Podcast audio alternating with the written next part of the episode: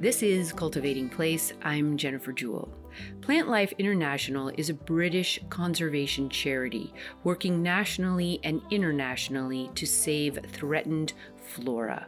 With more than 30 years in this work, Plantlife's members and team of dedicated conservation experts work with landowners, businesses, conservation organizations, community groups, and governments pushing boundaries to save the rarest of flora and to ensure that familiar flowers and plants continue to thrive.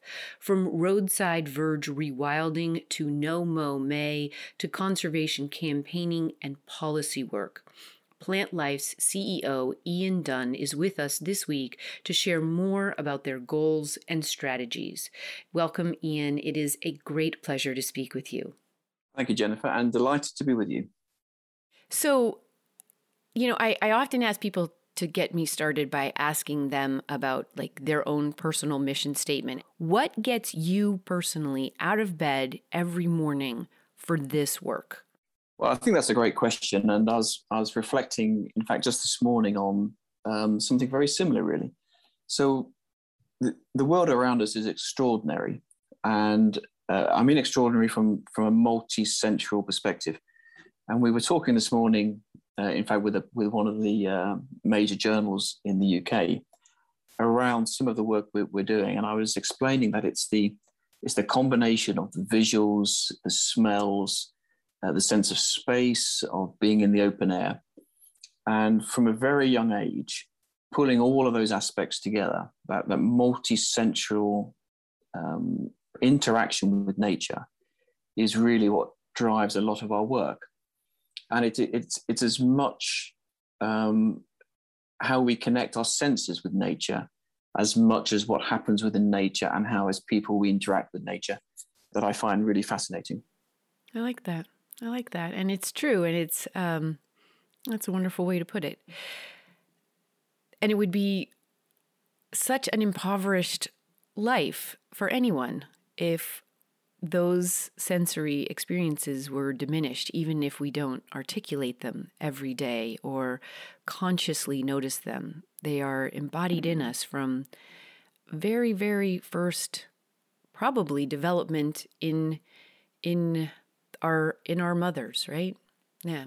Well, I, I think they are, and if you think what um, what perhaps stops you dead in your tracks, then sometimes mm. for me it might be uh, the smell of honeysuckle or the smell of night jasmine. Mm and something just which is out there within nature just just connects in a certain way that you just think wow that's that's an amazing interaction.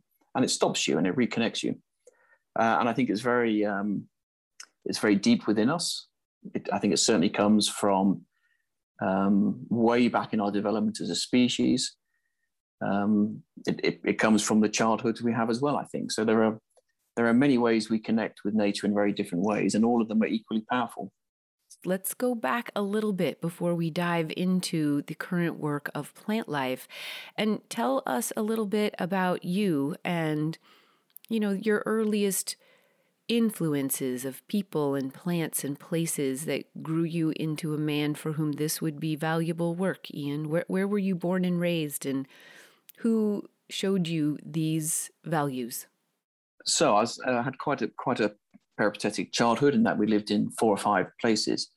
But in those early formative years, and I would say probably from the age of um, perhaps three until 12, uh, we were living in the middle of the UK. It's compared to the US, of course, it's a very, very small country.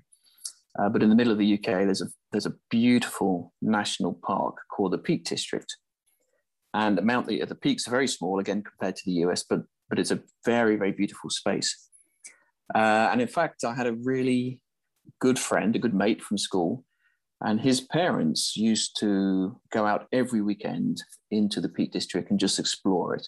And in those days, we had this enormous freedom. We weren't um, protected and cushioned, and uh, you know, frankly, we were just allowed to spend days upon days outside um, in the national park, uh, walking, scrambling, climbing trees, uh, playing in rivers. Um, and those those early years probably provided that foundation for the rest of my life. There is something particular about having been allowed this gift early in life that um, that I find very moving. Is gardening among these uh, activities that were imbued in you early, Ian? Is gardening an aspect of your life now? As it certainly is now. Uh, it wasn't actually when when we were younger. Uh, my parents weren't gardening wasn't really their their great love. They were musicians, and that was how they spent their spare time. So a garden was um, a piece of lawn. It was for kicking a football around or for throwing a ball around. So in fact, gardening came to me um, really, really quite a lot later.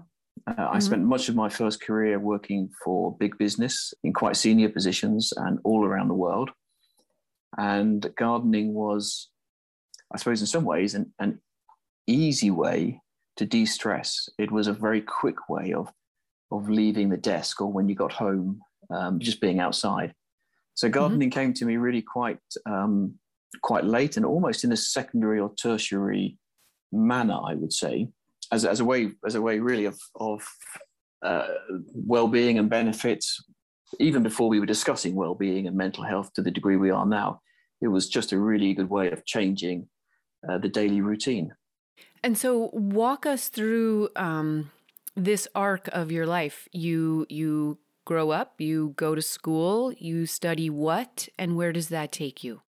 Yeah, so studied natural sciences at university as a first degree. It was one of the very early degrees. It was actually the University of Southampton, and it was uh, which is a very strong research university in the UK. And it was a very innovative design in terms of a modular approach. We could self-build our degrees effectively. Um, and the first year was doing the basic sciences. It was the organic chemistry, the physics, the maths, etc. Uh, but then later on, I, I developed my interest in ecology, uh, ecosystems, uh, some of the botany, and particularly I was very interested in the interaction between insects and plants and the, the closeness and the chemistry and the, and the, the, the true integrated systems that were around us. Was there like an epiphany moment or uh, a mentor who kind of showed you this magical network of interactions that moved you in that direction, or did that happen sort of by chance on your own? Well, I think that there's there's probably a couple of people in many of our many of our lives, but I had a I had a professor at the time, and he uh, he had an idea really, and it, and he gave me the freedom to explore it. And the idea was that uh, plants would react very, very quickly to the environment around them. And that was quite a, that was quite a new concept at the time. And in essence, what we discovered was that as soon as a leaf is bitten into by an insect, by a caterpillar or something like that kind, hmm. there's almost an instantaneous chemical reaction. And one of the reasons in your garden that you see uh, leaves with just small pieces taken out of them, or perhaps holes taken out of them, is because they flood a, an area of damage almost instantaneously with uh, chemicals called tannins. And these tannins make the leaf very unpalatable. So the epiphany, and in fact, as an undergraduate, uh, we, we had a paper published in um, a, a very august journal. What we demonstrated for the first time was that plants were reacting in seconds to the world around them. So they're not the static, um, stable, steady organisms that many of us think of them are. That they really do. They're, they're very reactive, and that was that was extraordinary to to have that um, that finding. I can remember the, the summer holidays, the summer vacations. I was working day after day in the lab, and I was doing chemical reaction after chemical reaction, and not quite believing what what I was finding and then getting to the end of the summer and thinking, yeah, this is really, really interesting, and it's it's really quite new. Um, and it opened up, I suppose, it opened up my eyes to the world around us from a um, at the micro level as well as at the macro level. Yeah. And it makes you see plants in such a different way to realize they are not the passive beings that we perceive them to be at first glance or m- most superficial perspective. Um, which uh, allows for both a lot of wonder and uh, respect as well. So, okay, so you you you go on this journey in your uh, undergraduate work, as it were. Where do you go from there? Well, we then actually um, decided that we wanted to do a 12 month scientific expedition to the Brazilian Amazon. So we, a group of five of us, we put our heads together and we uh, we did something very unusual at the time. Brazil at the time was um, uh, was still in a military dictatorship, but we had uh, a number of projects that we particularly wanted to uh, explore a bit further, and we we managed, um, you know, with sort of a couple of years of really hard work, to put together this twelve month um, expedition. And a couple of those months, we joined the New York Botanic Gardens in doing a plant survey from the riverine rainforests in northern Brazil up to the tabletop mountains. And we effectively did a two month, every single day of two months, we collected plants from uh, the river floor right up to the top of these just magnificent tabletop mountains. Uh, and found many new species and uh, you know really a sort of very extreme expeditionary environment that was a very very formative year we did a lot of work with yeah newly contacted indigenous peoples. Uh, I had the privilege of, of living and working amongst uh, three different uh, tribal groups or indigenous groups coming out of the Amazon at the time. I mean, clearly language was an issue, but they were able to share some of their medicinal knowledge, some of their use of fungi, or they used the forest around them as a, as a pharmacy effectively. Um, and on one day, they identified over 150 plants within walking distance of the village that they used for all kinds of um, uses, um, whether it might be foodstuffs or whether it might be medicinal.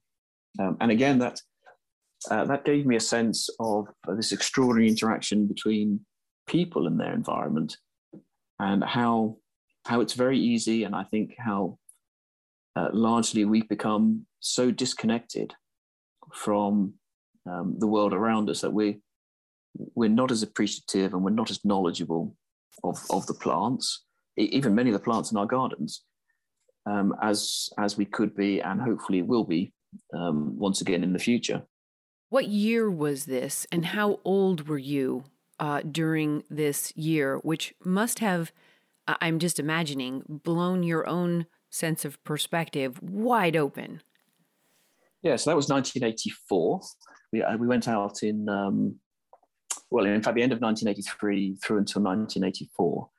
And yes, in in um, in those days, it sounds that sounds an awful long time ago, but in those days, you didn't travel as much, and I think I'd only been maybe I'd left the UK perhaps uh, just once before to go camping in France or something. So ending up in in Boa Vista and Manaus and a number of other cities in uh, Brazil first and foremost, and then spending many many months in some of the remotest rainforests on the planet uh, was was extraordinary, and it was a life defining mm-hmm. moment. I would say. Okay, so you you do this year, you come back. What happens? Where do you go from there?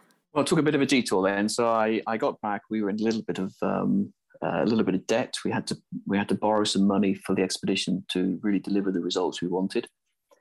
Uh, and I had the choice between uh, a PhD and getting a doctorate, or joining uh, the Shell Group, uh, the you know the big oil company, and um, really, I suppose because of the expedition and some of the other activities, uh, they invited me to join their graduate program, um, and largely.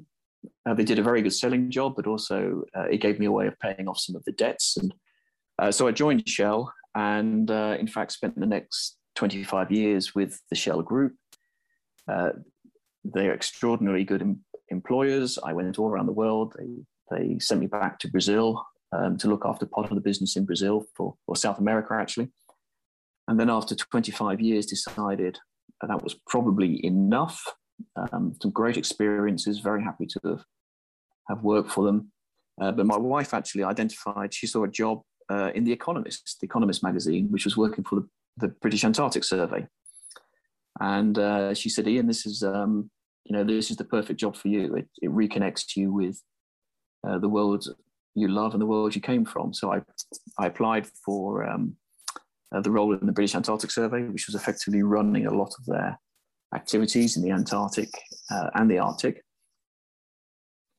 And uh, that was the next major change in my career, really. And um, I'm I am reading in between the lines here, Ian, but there is something in this moment that leads your wife to see this job and say, this is a great job for Ian. Were you 25 years on? So that puts us. Yep, 2009. Were you experiencing any cognitive dissonance with the role of Shell in the world and what you had been doing prior to that? And I know that's a complicated question, and I'm not asking you to throw Shell under the bus. I am just uh, trying to identify your, um, you know, where your head was and your heart was at this moment, and and what that kind of teaches all of us, Ian.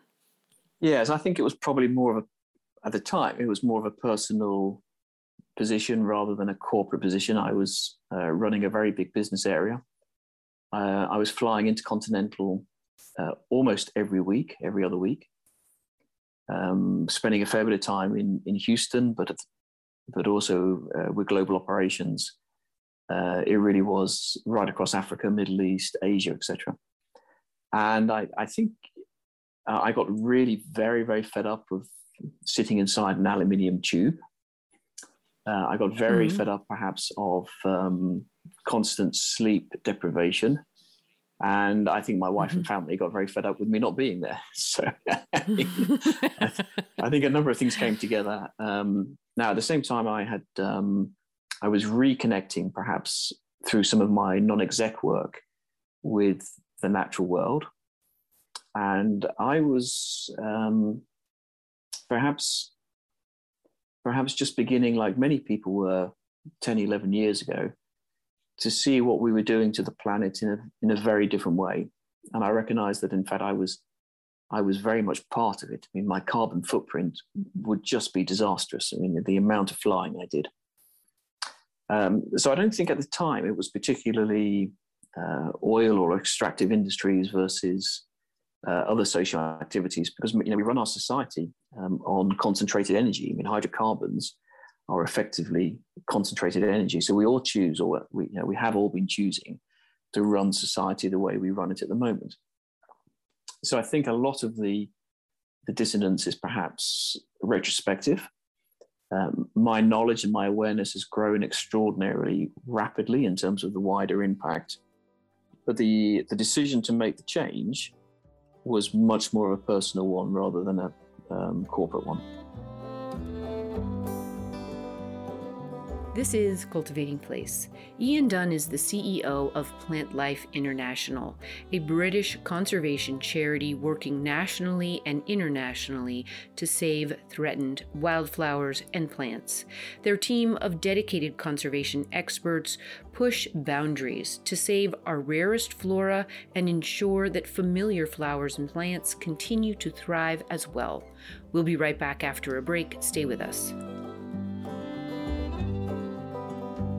Hey, it's Jennifer. So, I really enjoyed the multi part seed series we've just finished up. It opened my eyes and my mind, and certainly my understanding of the seed world in its many layers and tendrils reaching out into the world. And we're now into this at least two part series, checking in on biodiversity on our planet as of right now. I think the two subjects are directly related, don't you? Seeds and the state of our biodiversity. And in many ways, the two subjects meet in our gardens. The more we plant strategically for biodiversity, the more we seed it in our gardens, then the more there can be. This is an agency specific to gardeners that cannot be underestimated.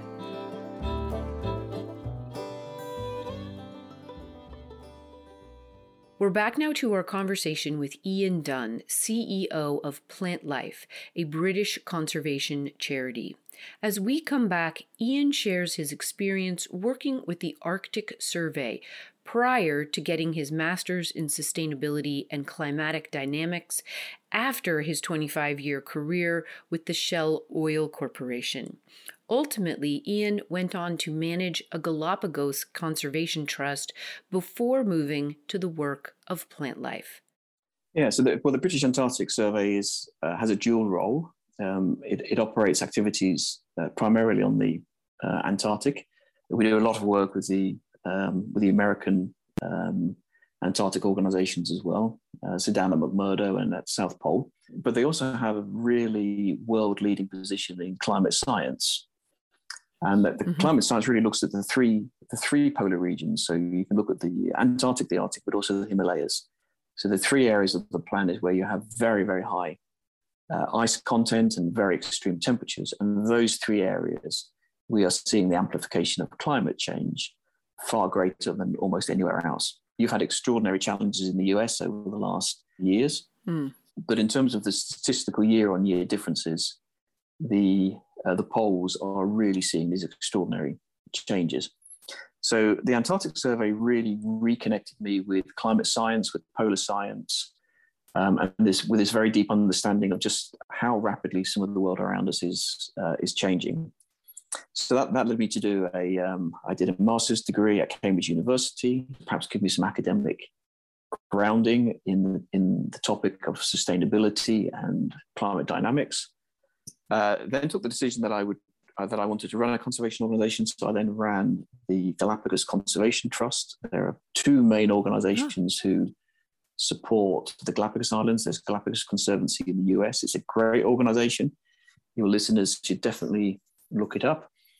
Uh, and there's the Galapagos Conservation mm-hmm. Trust in the UK. So I then ran the, um, the Conservation Trust there, and that was a fascinating three years. Spent a lot of time in Ecuador, uh, worked a lot with um, the Galapagos National Park, uh, with the local community in the Galapagos, and got this deep understanding of the connectivity between geology, between uh, soils, between the botany, and between the, the fauna and the wider ecosystems. But very, very particularly, uh, I changed the direction of the charity to embrace and engage the local population much more.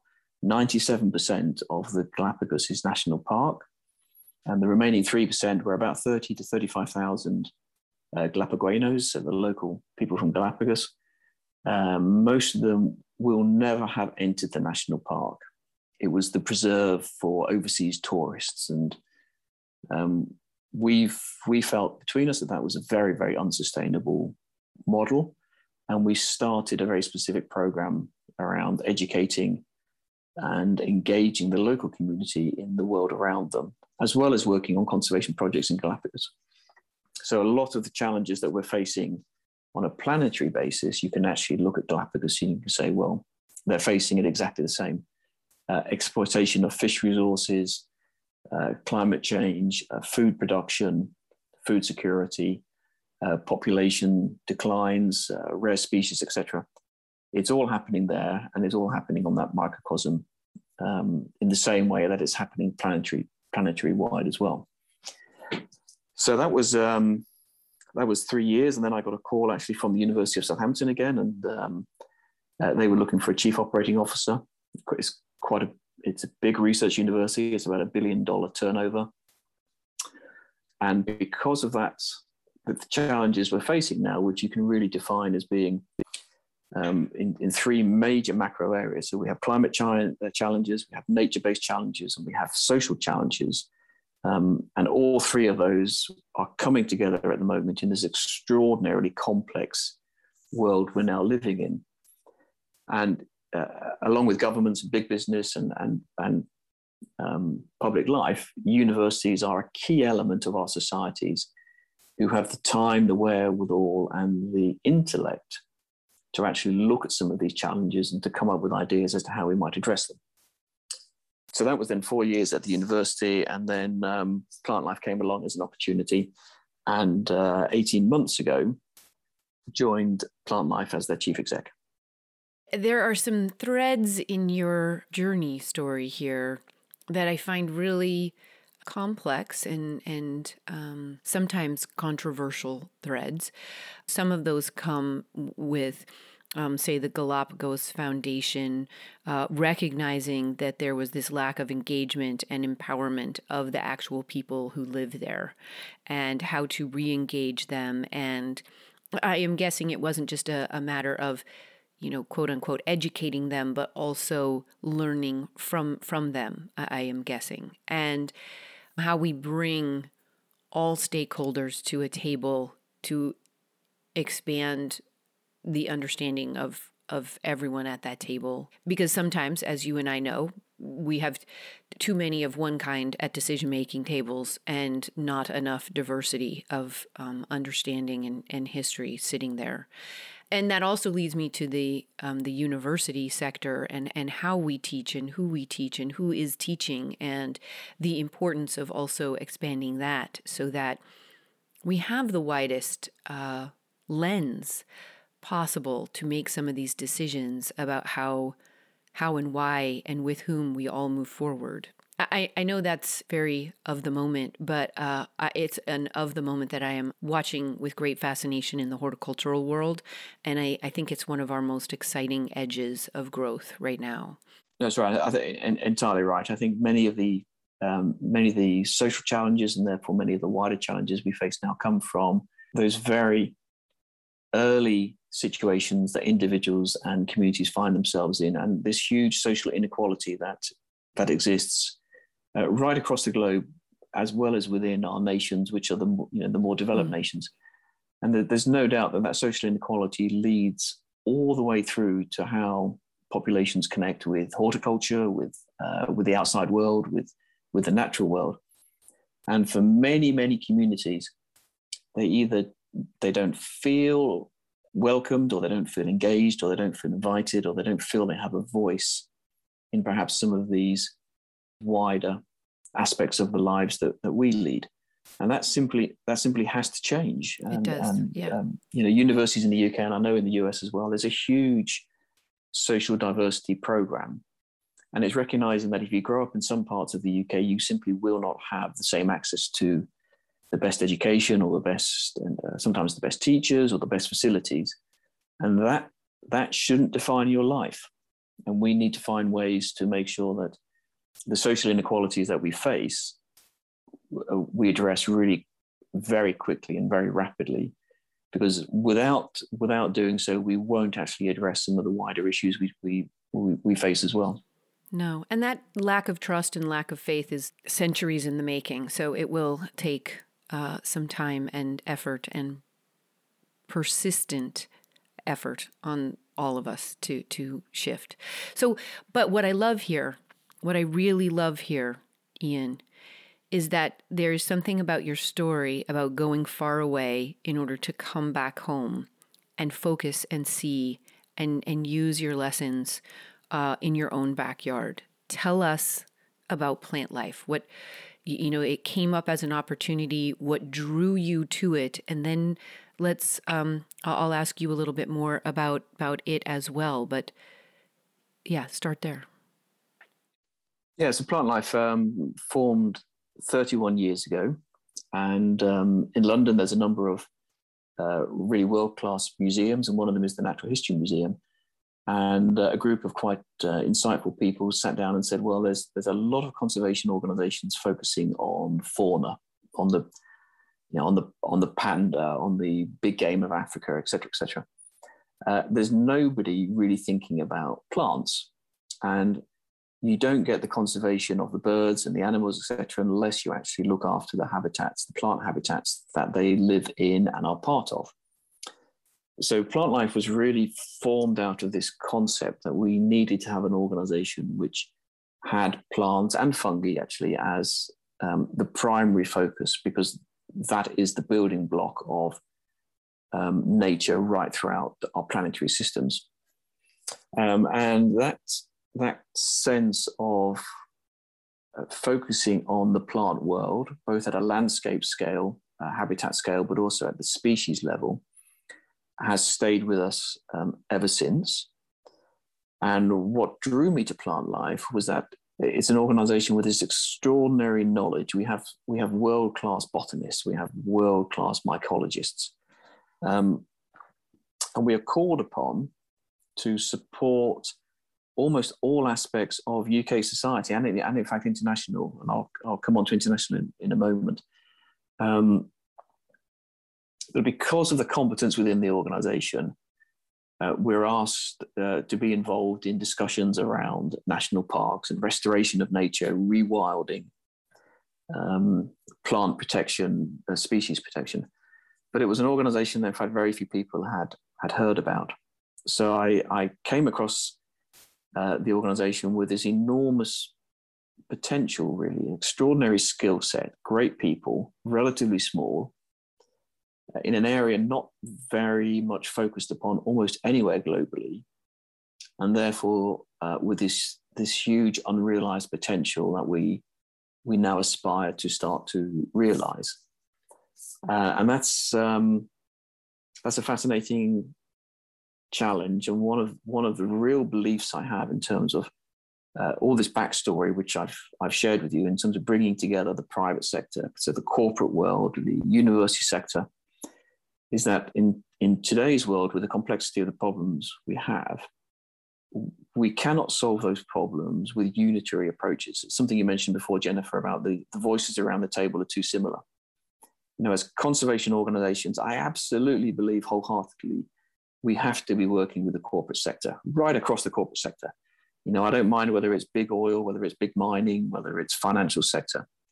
They have to be part of the solution. Governments have to be part of the solution. The non-profits, you know, the non-governmental organizations, we're part of the solution. And convening people, getting people around the table to have those conversations, which says, yes, ultimately the bigger challenges and the bigger goals, or the ones that we can only address together, is, is fundamentally important. And therefore, organizations like Plantlife, and you've got some great organizations in the US as well, we can't be purists. We can't be sitting in our ivory towers and saying, you know, thou shalt, you must, you know, you're doing this wrong, etc. We have we have to use our positions to be these powerful conveners of multiple voices from multiple sectors of society and finding the ways collectively to address some of these challenges. And that's, that's what organizations like Plantlife can do.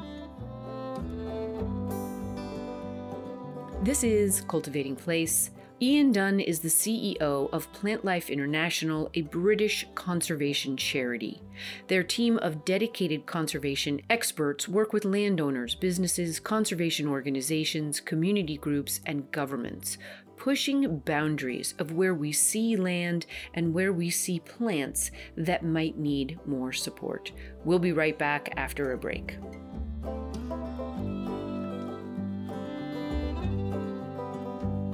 All right, so thinking out loud this week. Did you hear that statistic from Ian Dunn and Plantlife's findings? 75% of the United Kingdom's wildflower diversity has been found on people's lawns in the United Kingdom after they simply stopped mowing their lawns and probably spraying for quote unquote weeds. Think about that. I wonder if it would be true in the US. What do you say we try and find out? I am all in for no mow May and longer, even on my tiny, weedy, push mowered back lawn. I will report back what happens with mine if you report back on what happens with yours. We'll talk more about this in May.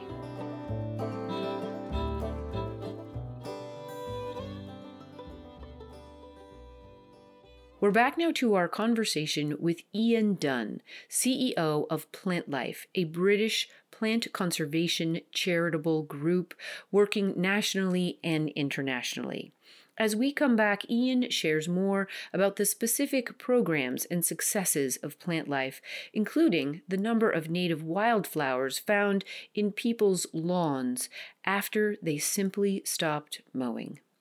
Tell listeners a little bit about the specific areas that Plantlife is working in. So, you know, one of the ways that I engage with Plantlife is to read its newsletter and to follow it on Instagram and to see some of its really great successes and energy that has been um, created around things like wildflowers in in on roadsides around hedgerows around you know meadows so the the areas of real focus are conservation, campaigning, policy, and then sort of consultation. Tell us about each of these areas and then maybe talk about some of the really signature programs on the ground.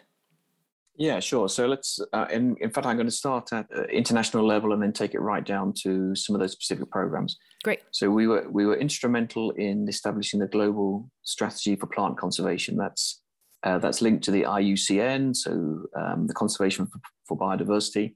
So working at uh, cross governmental levels, we helped shape the global strategy for plants, and that's still a very active piece of our work. Uh, within that, we established what um, are known as important plant areas. And important plant areas or IPAs have a very evidence based metric of very high plant diversity. And uh, we run the, the global database for that, and we now have thousands of IPAs right across the globe. And in some areas, they're just identified as really important areas with no protection. Uh, in other countries, those IPAs are now protected sites because of their plant uh, biodiversity or plant diversity. Can you give us an example of, of a couple of these? Uh, the ones that are most protected, so uh, particularly in, in some of East, um, Eastern Europe, in the Balkans, uh, the areas um, which have been identified uh, potentially as some of the very ancient forests, uh, potentially as some of the very ancient meadows. You get very, very old meadow systems as well as you get ancient forests. Um, they're now recognized, mm-hmm. they're spatially mapped. It's, it's very important that you can actually put some, some lines on a map and you can identify where these areas are. And those areas are now um, increasingly getting um, protected for the value of their plant diversity. Uh, in the UK, we have um, you know, a relatively small number actually. We have 165 uh, IPAs in the UK, and they are generally very important sites for scientific interest. They've either got very rare species or they've got rare assemblages of species uh, with various degrees of protection. So, and that work's still ongoing. We see that as part of our, our full name, actually, is Plantlife International. You know, we work with various organizations, uh, including in, in, in the US, um, to try and identify and protect these very critically uh, important diverse areas. Because if you can protect very high diverse areas, you have the chance of actually spreading those plant species more widely when the opportunities arise. Uh, now, then, uh, some of the more sp- uh, specific activities. So, you mentioned the road verges work. Um, the idea behind road verges is that, uh, in the, for your listeners, if you think about uh, London as a city and then times it by five, the amount of land which is represented by road verges in the UK is the five is the size of five major cities. So it's a huge land area.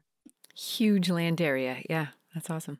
Uh, road verges, um, they provide corridors so you can connect uh, nature reserves, you can connect pieces of land uh, in and of themselves. They generally have uh, some hedges, as you mentioned, so you get hedgerows alongside them. On the other side of the hedges, you often have some space as well. So uh, if you imagine what we're trying to do in the wider world of conservation, where we don't have the same vast national parks that you have in the US. Um, land pressures are really intense, and we have to look at every single piece of land and see how we can use it effectively for nature. So in the UK, we're very high density of populations, lots of urban areas, road verges are very important corridors. And if we can change the management of our road verges, we've calculated on an annual basis that would be uh, an extra 400 billion flowers mm. Would grow in the UK. And you can almost do one insect for one flower. That would be 400 billion more pollinators, more insects, just by using road verges, which is effectively underutilized land in a different way. So Plantlife uh, started the Road Verge campaign uh, nine years ago. We now have 75% of all councils, all, um, all voter areas. They are now changing their land management techniques. They're allowing road verges, uh, always keeping safety in mind, but they're allowing, allowing road verges to become much more wild. And the way I like to visualize it, if you if you were lying back on the ground in one of your dark spaces in the US and you looked up at the Milky Way, there's, a, there's somewhere between 200 and 400 billion stars in the Milky Way. And it's, it's an extraordinary sight. that is what uh, just in the UK we could generate in terms of flowers and insects if we changed the way we managed our road verges. Impressive, yeah. the The concept is sort of beautiful in its elegant simplicity, and you know that changing of behavior I am guessing, so you can correct me if I'm wrong, but you know, in the U.S., especially, m- there are complications in the West with a lot of fire issues. But you know, we're talking about not spraying pesticides and herbicides. We're talking about not mowing, uh, not just not mowing when the the seed the plants are in flower, but actually waiting until the seeds are ripe enough to then disperse themselves so that that seed bank is kept viable. Am I sort of getting it? Absolutely, yeah. So uh, one of the other um, uh, flagship campaigns we uh, we launched some years ago was uh, No Mow May. So No Mow May was a Plantlife um, origin uh, concept, and certainly over the last couple of years, with uh, with the consequences of, of pandemic and people moving around much less, No Mow May has really caught the public's attention. In fact, this year it was taken up um, in Canada, in parts of the US. It was taken up in Belgium, Germany, Australia, etc. Uh, and the rationale behind No Mow May was it, it's very much a um, it's a public engagement idea because the concept is if you do nothing, i.e., don't cut, don't spray, if you do nothing for the month of May, uh, you will see this extraordinary change in really small pieces of land around you. Yes, it looks messy, it looks a bit scrappy, you get um, uh, all different kinds of lengths of grass growing. But very quickly, people find that orchids start popping up on their lawns. Um, hundreds, literally hundreds of different flower types start growing on your on your local grassland areas. So we, we go from a monoculture, a, a, effectively a desert of plant life and a desert for animal life. And just by doing nothing, by not mowing in May, you have this extraordinary change in the world around you. Now, for a lot of our gardeners in the UK, that's that's been a really big behavioural change. Um, and sometimes not as much as in the US, but sometimes you've got local bylaws, you've got uh, residence agreements uh, that requires you to keep your your lawn short, keep your grass short. So it's not again, it's very complex behavioural change. Um, but what we found this year is that thousands, tens of thousands of people have changed their lawn management, and not necessarily all of the lawn. You can take a corner, you can take a strip. Um, we introduced the term Mohican. If you if you think back to the old punk rock days, uh, the uh, the haircuts where you have some long hair and some short hair, that's the real sweet spot for uh, lawn diversity. So we have something like 75% of all of UK native flowers are found on people's lawns. And what then started happening, Jennifer, was people started writing into their councils or to their local um, decision makers or managers and saying, hang on, you've got a piece of grass in this parkland. Why don't you leave some of it to go wild? Um, why don't you leave this piece of amenity land just to be itself and to see what happens? Uh, so the momentum behind it is extraordinary, and it's it, for, again, from a purist point of view, you say, well, in the reality is we don't actually get very many very rare species. You, you get a few. But what it's doing is introducing people to the world around them. It's showing them how they can um, make small changes, which are fundamentally important for nature. And, and what really excites me is that people then go to our website and say, I've got these flowers which I've never seen before, and I'd like to know what they are and they start to uh, use our spotter sheets, our identification programs, and they start to learn about you know the wildlife around them. And just that small step, that small step of saying, okay, let's now just get interested in uh, the flowers on our lawns. It starts everybody on their own little journey. And some of it won't go any further than that. But for other people, it's it's a, it's one of those moments. It's the epiphany moments that they say, "Wow, I can really be part of the solution here by doing these tiny things. I can start to help." And it doesn't matter if they jump on a plane or they put gas in their engine or they, you know, they're you know they're buying consumer goods still because they're starting they're starting to look at the world around them in a different way and they're beginning that journey and that's that's just great Well, and it's, as we know, um, you know, just having them go from the green blur to uh, a, a, plant they recognize and can put even a common name to um, m- makes them familiar and therefore invested in this home of of ours. And um, and, and is such great joy like you know as people who see plants for the individuals and um, communities that sustain us they um, that's a joy and wonder that is i think our our greatest strength and important to share as as we can well, I think I think that's right. I think I think you've used the right term there. That it starts um, to get people invested in um, the world around them, and the, the, numbers sound quite low from probably from a US perspective. But um, last year, because at the end of at the end of the the lawn period, we asked people to do some citizen science. So we asked them just to put a uh, a square meter or square yard uh, measurement on a piece of their lawn and just to count all the flowers within it. Um, but that also enables them to start looking at the insects, which they get as well. And we, we identified last year more than 100 new, new pollinators on UK lawns, including 23 very rare butterflies, uh, about 27 very rare moths, different bees, um, a wide range of bumblebees. So just that, just that sense of changing the plant community around you, and of course your gardeners will know this in, in great detail, but changing that plant community around you changes the insects around you, it changes the birds around you, and it, it just uh, enriches the natural world, uh, the natural world around us. And coming from these very, very small steps from, from a behavioral point of view is just fascinating and, and very rewarding. Well, I think I think you have answered my final question, Ian. Um, but perhaps there are things you might like to add as to you know in this moment where we hear a great deal and and we need to hear a great deal about things such as you know the the warming climate the insect apocalypse the all of the things that are disheartening and can feel daunting um, you know, there still are great joys and there still are these potential areas for great hope.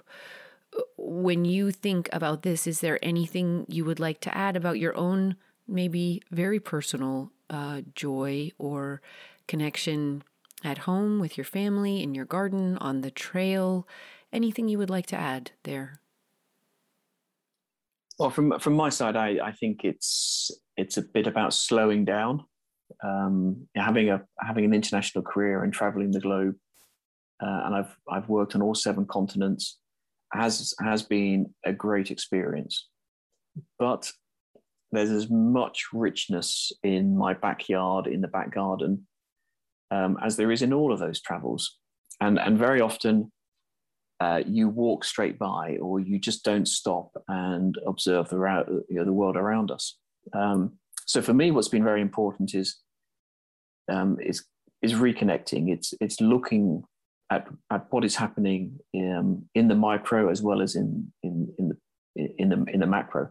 And I'm very you know, mentally and intellectually, I'm very very interested in big systems, in in global patterns, in movements, etc. So those are the those are the things that really intrigue me. But increasingly, what I'm finding really fascinating and really important is what's happening just outside the back door or the rear window.